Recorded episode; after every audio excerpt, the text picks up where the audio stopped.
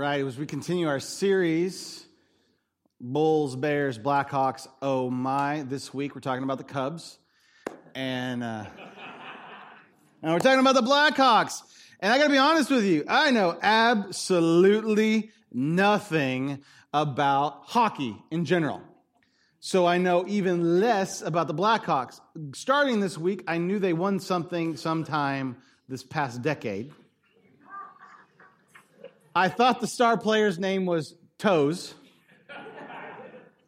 and uh, that they were in Chicago.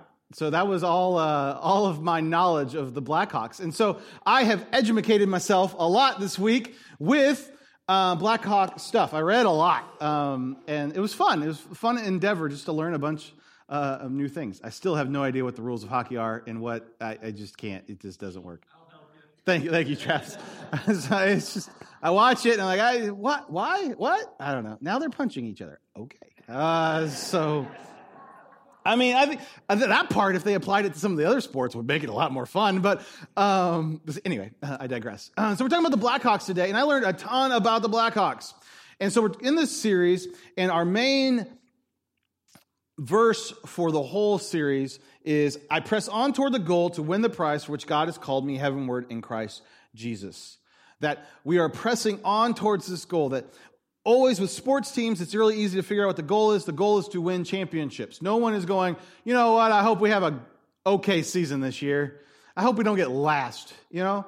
Every once in a while, you have a team that actually has a goal that they want to get last. Um, and it's very evident when that happens because they want to get a better draft pick or whatnot. But nobody's like, oh man, I want to be second to last. That's my goal for this year. It's not, everyone sets out to win the game. And for us, I think we might figure um, out winning the game looks different for each one of us. And that could be a problem. And that's a little bit of what we're talking about today. But what I really want to focus in on today is about ownership. And as I studied the Blackhawks, as I studied what that looks like and uh, who they were and who they are, ownership became a huge theme of the Blackhawks story. And so, as I kind of just read and, incorporated and thought about what I could do with the Blackhawks story and how uh, we can bring the scripture to life through that, I started thinking about this idea of ownership. That ownership changes everything. Ownership changes everything. This is a life principle, a leadership principle, a spiritual principle. Ownership changes everything. With the Blackhawks, it's especially true. The Blackhawks have uh, this distinguished history of being continuously sabotaged by their ownership. Sabotaged and in the worst way sabotaged by their ownership. In fact, the ownership of the Blackhawks has been so bad in the past that their actual league rules that the NFL, the uh, baseball, uh, basketball have all adopted because they don't want to be like the Blackhawks. That's how bad. From 1944 to 1966, the guy who owned the Blackhawks also owned a small little team called the Detroit Red Wings. You may have heard of them. And, but he liked the Red Wings more than he liked the Blackhawks. He made more money with the Red Wings. And so what happened is they didn't just only get their own draft pick in Detroit, they got the draft pick for Chicago as well. And so what would happen, like in modern day, if, if um, Kane or uh, Toews, I said it right. Uh, so, so I'm learning. See, I can be, I can learn. Um, if they would have gotten drafted like they did, what would happen in 1945 is they would have picked some old washed up guy in Detroit and said, let's trade him one for one for Toews. Right? Think about what that would have done to the Blackhawks of today if it were traded for someone who just retired. The whole future of the Blackhawks, he is the team, right? He's the, the core of it, the, the captain. I'm wearing his jersey today. Uh, and so this is happening continuously for 22 years. And if the guy wouldn't have died, it would have gotten worse because he, uh, he, was, he was the main pusher to get the uh, St. Louis team in St. Louis. Well, he owned the Coliseum in which the hockey team was playing in St. Louis and a portion of that team as well. And so instead of only, you know, your own farm team's not enough, and, and then the Blackhawks wouldn't have been enough, but you also would have had a St. Louis team feeding into the Detroit Red Wings. Well, he passed away, and people said, okay, wait, wait, wait. We can't do this anymore. So families aren't allowed to own two teams anymore. That has happened, and that's happened in all of pro sports because of that. I think we can all agree that's bad ownership. It's bad ownership. It's great ownership for the Detroit Red Wings. It was terrible ownership for the Blackhawks. Ownership changes everything. And so you get a new family. I think, believe it's the Wentz family uh, took over. What? Wirtz, Wirtz family. Thank you. The Wirtz. I got, I got like an instant fact check going on here today. Uh, this is this is better than the State of the Union, right? It's like nope. Um, the Wirtz family, Wirtz family takes over. There's some success, some a lot of failures. Um, it goes on, goes on, goes on. Finally, the guy, I don't know in his uh, what happened, but he decided to try to become the worst owner in the history of owners.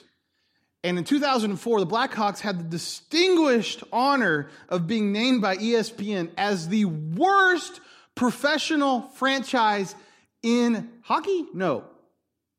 In Chicago? No. In all professional sports. That's worse than the Raiders and the Browns. How do you do that? right? Like, they actively try to lose. but he is the worst the worst franchise, and that's all because the owner. What does the owner do? You guys probably, if you're fans, you know what happened. What he did is he wanted to drive up prices and participation at home. And so he said, no, no televised home games. So you get no televised home games in the Chicago area. No televised games. So you lose all that revenue. And so the Chicago people have a choice. We're either going to go support the Blackhawks or we're going to stay home. And so if they go support the Blackhawks, what do they do when they find out um, there is a issue there, or they come to the ticket box, they walk up to the ticket box. The ticket box is more, the most expensive tickets in all of the NHL. In 2004, the average ticket was 50 bucks. I have no idea what it is now. You might go, wow, I'd like to get a $50 ticket now. I, but the average ticket was 50 bucks. That's way over everybody else's prices. Had the lowest attendance of any, prof- of any um, NHL team. And what was there was something else going on? Oh, the uh, the the biggest fans of the Blackhawks, the announcer for like 20 years, goes to the Wolves, the minor league team. And the minor league team, the Wolves' slogan becomes, "Come support us. We actually win." like only Chicago would a professional team do that, but that was awesome. Like wow, wow, ownership changes everything. 2007, something happens. Old man Wirtz passes New young man Wirtz comes to power. He does everything different than his daddy. He immediately sets up a, a TV contract. He immediately does different things with ticket prices. He immediately drafts differently. He immediately he does everything different. And in 3 years, the Blackhawks are winning a national championship, the first one in 49 years. Ownership changes everything. Isn't that amazing? In three years, they revert all this bad baggage going on. Now, Chicago Blackhawks have the highest attendance of any NHL team. Flipped it. That was only 13 years ago that it was the worst. Now it's one of the best. It's amazing to think about. Ownership changes everything. What does this have to do with the Bible, Jared? A lot. And we're going to explore that now. We're done with our Blackhawk portion of the, of the morning. So here we go. Ownership changes everything. Ownership predicts direction. As we press on toward the gold, we have to ask ourselves who is the owner of our lives? Because who the owner is determines the goal in which we pursue, right? It was evident in the Blackhawks. The goal from 44 to 66 was to make the Detroit Red Wings better. That was the stated goal. That's what, what everything was going towards that. So the direction was never going to rise above. It did not matter if someone got really, really good, they were going to get traded. So the players, I mean, can you think about the incentive to want to work well, good, and, and play hard? Like, okay, I don't want to move to Detroit. what, what would that have been like? But ownership predicts direction. Who is the owner of our lives? You have the guy who just wanted money and he caused all kinds of problems. And now you have the, the son who says, you know what, let's, let's change this ship around. And the direction is positive. Three national championships in six years. Definitely a swing. of direction. In the Bible, this story is played out over and over and over and over and over again. If you read 1 Kings, 2 Kings, 1 Chronicles, 2 Chronicles, you will see this same exact story. It's the Black Hawk story, like just there, written over and over and over again. And it is called this. And he did evil in the sight in the eyes of the Lord. Right? You get a new king in, got full promise. You can do better things, king. You can you can you can change the ways. You got this. And he did evil in the eyes of the Lord. I remember I was in third grade and my mom read me, or I read the parts I could, the whole entire Bible in a year. We read the whole thing. And I loved 1 Samuel, 2 Samuel, because lots of war and fighting and Goliath getting his head chopped off and all kinds of cool stuff's going on, right? Then we get the Kings and like, there's a cool story, and then so and so does evil, so and so does evil, so and so does evil, so and so does evil. And it's like, are you just reading the same thing over again? Nope, it's a new king. They're messing up the same exact way as the old. Ownership predicts direction. One of my mentors taught me a leadership principle that I teach since the seven years I learned it. It's the simple uh, sentence what flows over the head flows over the body. Jimmy and Kelly are like, uh huh, uh-huh, uh-huh, I know this. What flows over the head flows over the body. And that comes from this Old Testament idea of the prophets anointing the kings. And so they would dump a bucket of oil on their head, and the oil would be, this fragrant smell would pour over their hair, into their beard, on their shoulders, and all over them. And the idea was that this anointing would flow over the king and then would flow over the, the, the kingdom of, of Israel or Judah or the combined kingdom. Uh, when that would happen. And so what flows over the head flows over the body. This anointing would flow over.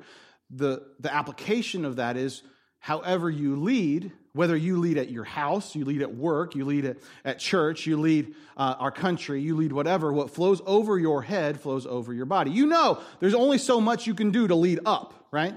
You, ha- you can't, maybe you have a terrible boss. Kevin's like, yeah. Um, you have a terrible boss. There's only so much that you can, you can lead up, but you can be directly responsible for the stuff underneath you. What flows over your head flows over your body. What happens at your kitchen table is flowing over your head to your body.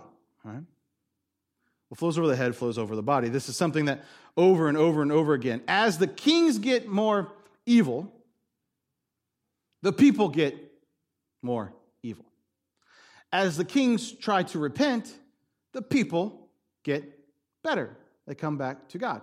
It's what flows over the head, flows over the body. You, you read it in 1 Kings, 2 Kings, 1 Chronicles, 2 Chronicles. You can see it happening over and over and over and over again. If you Google bad kings of Judah, you will see all kinds of charts of how these guys continuously messed up over and over again. You, will, you can Google it and it will just, it'll split Israel and Judah and it'll say this guy was bad because of this, this guy was bad because of this, this guy sacrificed babies, this guy did this. Like it will, it will do them all and you're like, wow, these were the lead. No wonder Israel was so screwed up. It was so messed up. Because what was flowing over the head was flowing over the body, and bad stuff was happening. Ownership facilitates destination. Ownership facilitates destination. An owner is the person, the one person that really determines if you are headed to the Stanley Cup or you're sitting at home on vacation. It's the owner. It determines if you go to the playoffs or not. That, that, that applies in, in baseball, it applies in, um, it applies in football, it applies in hockey. If the owner hasn't set up the team for success, like if you remember Major League, right? From my, the owners were, were, were going against it. And the big thing about Major League, the comedy, is I'm not proposing that you go watch the movie, but if you, if you, if you watch, the big thing was the owner was always trying to sabotage them and it made it so hard for them to get to the next level. Ownership facilitates destination. See, there's a story how Israel even got kings. What happens in First uh, Samuel is the people look around. They're in Israel. They're looking around and like, you know what? We need a king. We need somebody in charge of us, help us out, do the diplomacy stuff. We need a king. Samuel's like, you don't want a king. Samuel's one of the most important prophets in the whole Old Testament, and he says, uh, you don't want a king. I said, yeah, yeah, we, yeah, we do. No, you don't. You don't want a king. Yeah, we do. One minute. Samuel goes over to God. God, I don't, I don't know how this happened, but he goes, God, uh, they want a king. He's like, I know, Samuel. I kind of omnipotent. I see everything, know everything. Okay, yeah. Uh, well, you know about the situation we're having. They want a king, and this is terrible. And Samuel's distraught. He's like ripping his clothes. He's putting ashes on his head. He is distraught because he knows what this means.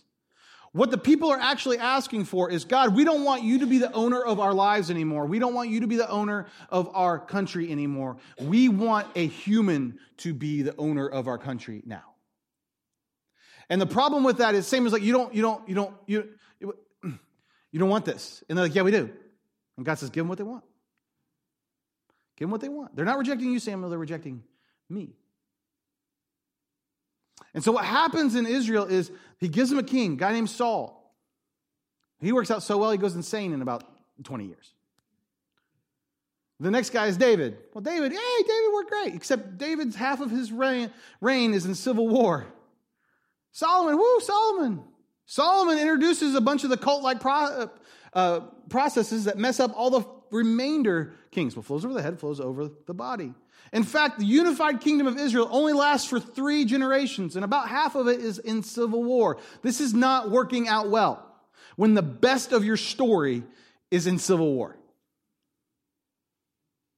And what was the transition? What was the, the thing that happened is we wanted ownership to be taken from God and put to man. Ownership facilitates destination. What flows over the head flows over the body. Matthew 6 24. No one can serve two masters. Either you will hate one and love the other, or you will be devoted to one and despise the other. You cannot serve both God and money. In that last sentence, God, Jesus is talking specifically about money in this issue, but we can take out money and put all kinds of stuff in there. You can't serve God and fill in your own blank. You can't serve God in anything else that will, will vie for ownership of your life. They don't work. Ownership facilitates destination. When God is the owner of your life, everything is flowing from Him, and your destination is heaven. When the owner of your life is money, when it's some occupation, it's some hobby, it's something else, the destination of your life is hell. Hell's definition is the absence of God. Well, God's not going to sit there and go, "Oh, you know what? I really I want I'll work with money to be God in your life." No, God says, no, "I don't need you." He won't do that. When the Bible says God is a jealous God, it's because he wants all of you.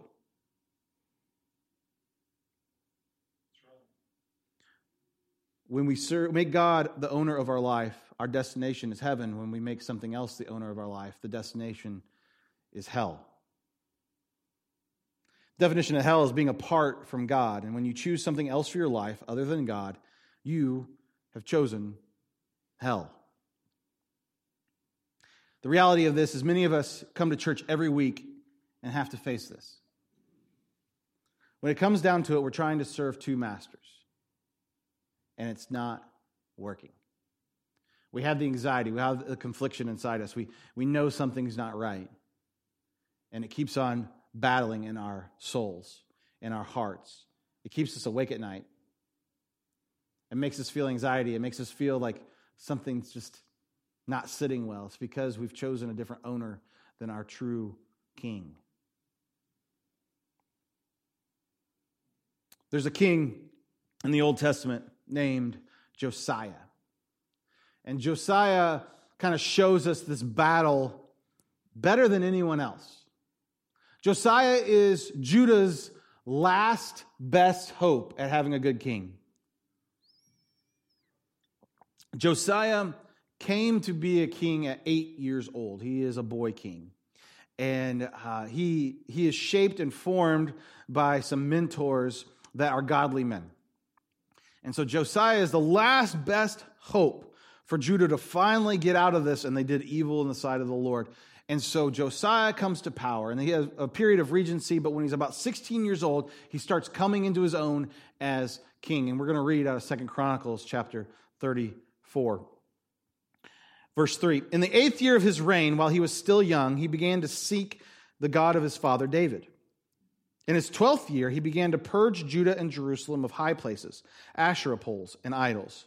Under his directions, the altars of Baals were torn down, and he cut pieces of the incense altars that were above them. They smashed the Asherah poles and the idols. Then he broke to pieces and scattered over the graves of those who had sacrificed to them. He burned the bones of the priests of their altars, and so he purged Judah and Jerusalem. He politely told them to leave. He said, You know, it's okay if you do that, but just not on Sundays or Saturdays, the Sabbath. No, he purged it from the land. He purged it. He destroyed it. We have other kings who kind of did this. They would come to power and be like, oh, okay, guys, just don't go to the Asherah poles anymore. Asherah poles are um, basically the altars for this god Asherah and some really, really crazy, uh, they have uh, pagan prostitution around them and some other things going on there that's just totally antithetical to God, like totally anti God. When you read Baal and you read Asherah, just think everything that God is not, that is who these gods are, okay? Or who they were being represented of. It's just evil, nasty, bad, bad, bad stuff. And so Josiah, instead of tolerating this, he purges the land, he destroys it. He takes it away. He grinds up the altars. Like, if you were known to be someone who was a, an Asherah worshiper, he, he, ground it up and said, All right, well, throw that junk on you. You can have the garbage pile. That's how I'm going to decorate your gravesite. And so everyone in the whole kingdom knows we're not, we don't, this is something different here. And for us, what does that mean for us? What do we apply to our own lives in that? One, Josiah's steps can be our steps, but two, we must purge the idols of our life. We can't just play with them like, oh, I'll only do that an hour this week. And we rationalize away the stuff we struggle with. Oh, I will just do that a little bit less and it'll get better. You do it, I do it. I'll only have one Twinkie this week. You know what? I don't need any Twinkies. I haven't had a Twinkie in forever, but I don't know why it popped in my head. Purge the idols. Like, right? You go home and you keep all the, the candy in your in your pantry. All the candy, all the, the junk food still there, but you're like, I'm going on a diet. How well is that diet gonna work? It works until you get hungry, until you ran out of lettuce or you get tired of almonds.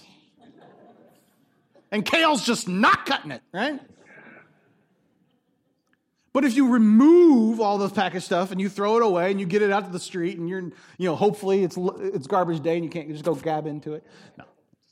You purge it, you get rid of it. And we laugh, so I have, so we're like, oh, good, it's not about me anymore. No, it's about you. It's about the stuff you've got in your life that's taking ownership from God. Purge the idols. Now, we've been to this part a lot in life. We heard sermons on getting rid of the bad stuff in our life over and over and over and over and over and over again. I've given those messages. I've heard those messages. They've made me feel guilty. I've gone home, and kids in, in, uh, in the 90s would go home and take their CD collections at camp and throw them in the fire and, and do all these big, massive donation uh, ideas of, I am getting rid of this.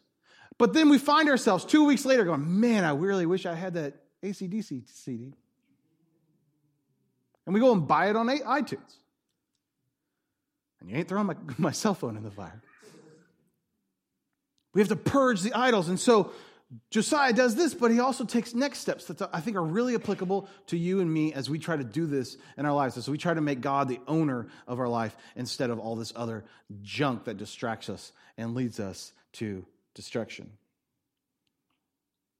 Second Chronicles 34, 8. In the 18th year of Josiah's reign, to purify the land and the temple, he sent Shaphan, son of Azaliah, and Maaseiah, the ruler of the city, with Joah, Joah, son of Joahaz, the recorder, to repair the temple of the Lord his God. Then he went to Hilkiah the high priest and gave him money that had been brought into the temple of God, which the Levites, who were the gatekeepers, had collected from the people of Manasseh, Ephraim, and the entire remnant of Israel, and from all the people of Judah and Benjamin and the inhabitants of Jerusalem the remnant of Israel, because Israel is still giving to this. Israel's been destroyed, and there's only a few people left uh, here. Um, they entrusted it to the men appointed to supervise the work of the Lord's temple. These men paid workers and repaired and restored the temple. They also gave money to the carpenters and builders to purchase dressed stone, timber for joists, beams for the buildings for the kings of Judah, and allowed to fall into ruin. The second thing Josiah does is he repairs the damage.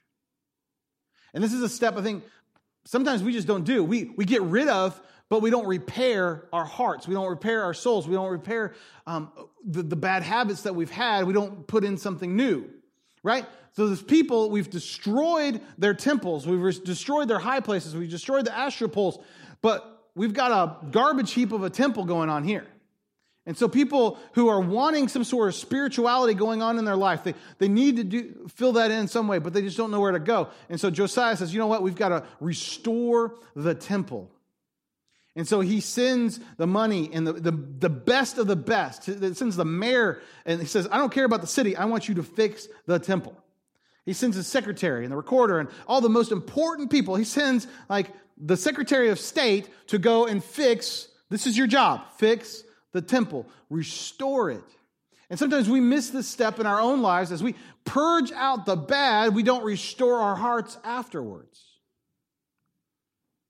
And so when we purge out our hearts, we, we cause a vacuum to be in our hearts, in our, in our lives. And if we don't heal it, we just allow other junk to come right in. Repair the damage. If you have ownership issues in your family life, repair the damage. If you have ownership issues in your own life, repair the damage. He gathers faithful men to repair the damage. You need to gather faithful people in your life to help you repair the damage. And that's we have a life group signups out there. That's what life groups are all about. Is life groups are about inviting people into our lives to help us not go down the wrong paths anymore, but to repair the damage and to walk with us as we get healthier, as we explore the scripture, as we deal with all that. And finally, Josiah, what does he do? He gets in the word. And this is amazing to me. It's heartrending to me. This episode, what goes on. But read with me in, in, verse 14. While they were bringing out the money that had been taken to the temple, Hachaliah the priest found the book of the law or the Torah of the first five books of the Bible. Okay, he found them, which means they were lost. Right? The Torah makes up the center of our scripture. Like Jesus, everything he does, he basically is quoting the Torah. They lost it. It's not just collecting dust, it is, oh, where it went. This is the biggest treasure the Jewish people bring to the world, and they lost it. So if it's lost, how would they apply it to their lives? And if they can't apply it to their lives, of course they're falling in league with Asherah poles and Baals and all this nasty stuff. Hachaliah the priest found the book of the law the Lord had been given through Moses. Verse 15. Hachaliah said to Shaphan the secretary, I have found the book of the law in the temple of the Lord. And he gave it to Shaphan. Verse 18. Then Shaphan the secretary informed the king, Hachaliah the priest has given me a book. And Shaphan read from it in the presence of the king. Verse 19. When the king heard the words of the law, he tore his robes. And this is the symbol of complete distress. He just rips it. Because for the first time, maybe even in his life, because there's this auditory, there's this oral history being told to him, maybe uh, the histories of David, the history of, of Abraham, the history of Moses, these stories. But for the first time in his life, he's hearing the law and how far his people that he is in charge of are from it. He's hearing the ramifications. He's maybe hearing the, the, the, the, dumb things that his family had done, that his father had done, and going, oh my gosh, we are so far from what you want from us, God. And it, it, it breaks his heart. Later on in this chapter, or early on the next one, Josiah does something, he reinstitutes the Passover which is the most important thing in all of Judaism. It is It is the moment in which the, the blood of the Lamb is put over the doorposts of the people to protect them from the angel of death. It is the harbinger of why Jesus is called the blood of the Lamb, why he is the Lamb of God, because he covers our sins and his blood pays for our sins. It's the same act like that. So they're not even doing the Passover. They're not even doing the Passover. This is the most important thing ever. This would be like we call ourselves Christians, but we don't know what Easter's about. And so he reinstitutes this because he's studying the scripture, going, we've got to do things differently. So what does he do? He first, he purges the junk out of his life. The second thing, he starts to repair his, his world. And the third, he fills it with the word of God. And for you today and for me today, if I'm going to really have, enact life change, if I'm going to be different than I am yesterday, if I'm going to set myself on a different direction, if I'm going to place ownership instead of on myself or on somebody else or someone who has, has authority over me or someone who has got their claws into me in a relationship, if I'm going to give my ownership to God, I've got to purge myself of that stuff. I've got to repair the damage and find people that will help me repair that damage, and I have got to get the Word of God in me. Because in that Word of God, it, the Word of God caused the life change. And this is, these are steps that, that nobody else took. No one else went back to doing the Passover. No one else repaired the, the, the, the temple. They just maybe, just maybe, might have, the best of the bad ones, might have purged some of the Asherah poles. And I can't help but think about my own life and how I've tried to get through stuff and how I've put maybe money as a, as a God in my life, or maybe a girl as a God in my life, or some hobby as a God in my life. And when I try to get rid of it, I just like, okay, I just won't do that. But have I taken it out? Have I repaired the damage? And have I let the word of God speak into my life? And so I will, will change my ways. The last thing Josiah teaches us is that pride goes before the fall. I wish I could tell you that Josiah did everything right for the end of his days. He had many sons that were great rulers, and everything got better. I can't. This is one of the reasons I know the Bible is written by God. It's because he tells the bad things too.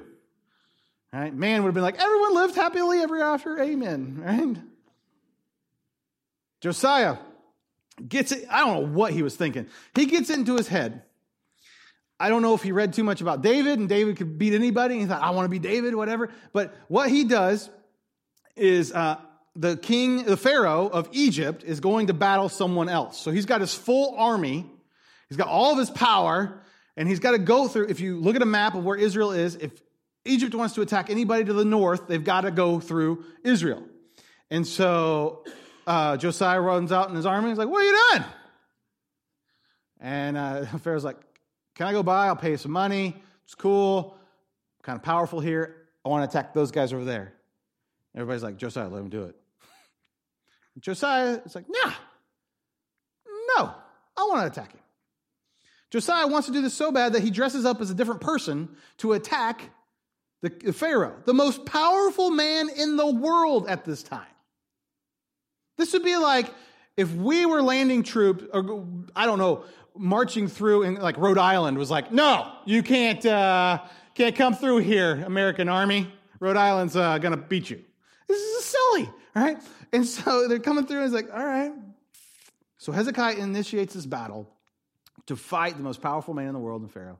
Hezekiah becomes a pincushion and gets filled with, the Bible says he got hit with many arrows and he dies of his wounds. Couple things that, that uh, Josiah did not do. He didn't pray. He didn't go to the temple. He didn't consult the prophet. He's got the prophet Jeremiah, one of the most famous prophets ever, is alive at this time. He doesn't say, Jeremiah, what you think about if I attack Nothing. He just does it on his own. He thinks he's got it all together. And it costs him his life. I'm going to be honest. Even when I've purged junk out of my life, when I've put the word of the Lord in my hand, when I think I've got it all together, I fall really, really quickly. And so we have a world that sees Christians and says, man, they are hypocrites because they fall down all the time. Yeah, it's because we sometimes think we've got it figured out. And we're not applying the lessons that we can learn from here. Pride goes before the fall. It happened to Josiah and it happens to us as well. There's about three more kings that get killed really quickly after Josiah of Judah. And then the nation state of Israel is gone, it's destroyed. Because the, the, the complete defeat in that battle just destroyed them of having any military power uh, and ability to defend themselves. Josiah's pride, even though he'd done so much good, his pride in figure, thinking that he had it all figured out cost them their future. The pride that I think when I have it all figured out has the ability to cost us our futures as well. Ownership changes everything.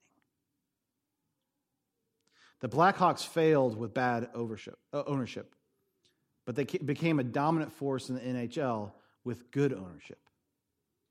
And it happened quickly. And the same thing can happen for you. Ownership changes everything. You cannot serve two masters. This morning, I want to help you get maybe your ownership issue of life solved. This morning is a time in which we can make God owner of our lives. This is a morning that when we can say, God, I can't do this anymore. I mess it up.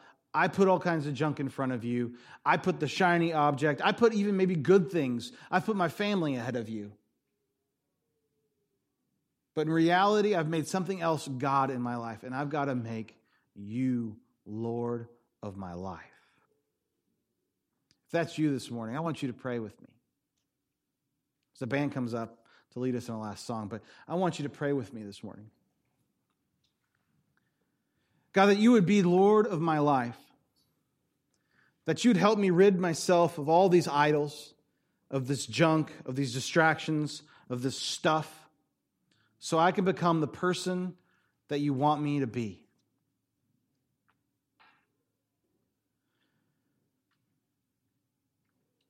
God, maybe these, these idols have been hidden for me, and if you would bring them to my face, that I would recognize maybe where I've hidden some stuff, that I've, I've been in denial over some stuff that has control over my heart. I would make you Lord of my life this morning. Would you give me the strength to get rid of my old habits and to fill me with your Holy Spirit? I ask forgiveness in the name of Jesus. Amen. I press on toward the goal to win the prize for which God has called me heavenward in Christ. Ownership changes everything. It can change everything for me, it can change everything for you.